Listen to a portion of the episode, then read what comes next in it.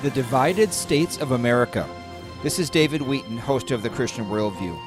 We live in the most prosperous, powerful, charitable, advanced, free nation in history. And yet, there is a level of aggrievement and division that has not been felt perhaps since the Civil War. Whether the issue is race, gender, religion, sexuality, abortion, immigration, or political party, the worldview gulf between the sides seems too far to bridge.